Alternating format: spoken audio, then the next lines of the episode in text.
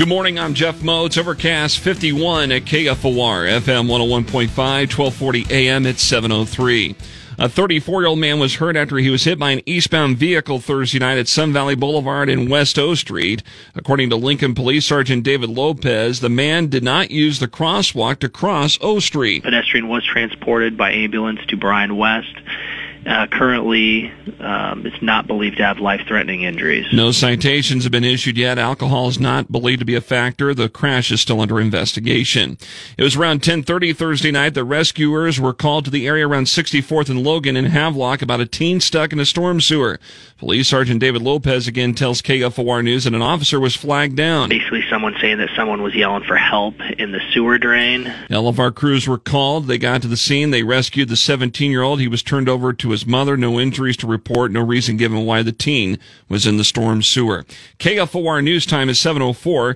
Deputies late Wednesday morning seized marijuana found inside four crates along with several thousand vape cartridges during a traffic stop in West Lincoln.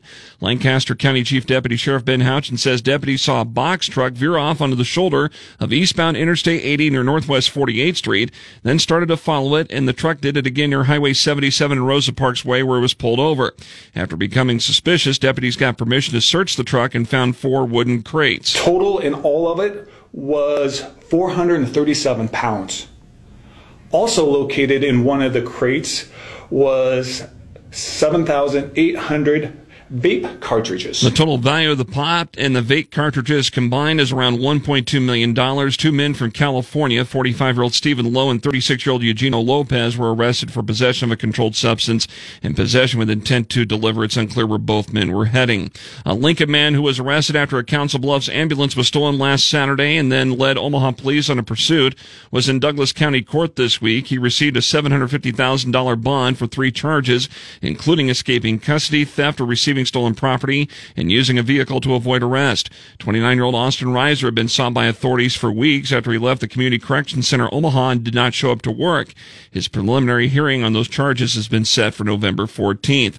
To celebrate the recent completion of renovations to their headquarters at 23rd and O Street, Catholic Social Services of Southern Nebraska will hold an open house tomorrow afternoon from 1 to 3 for you to tour.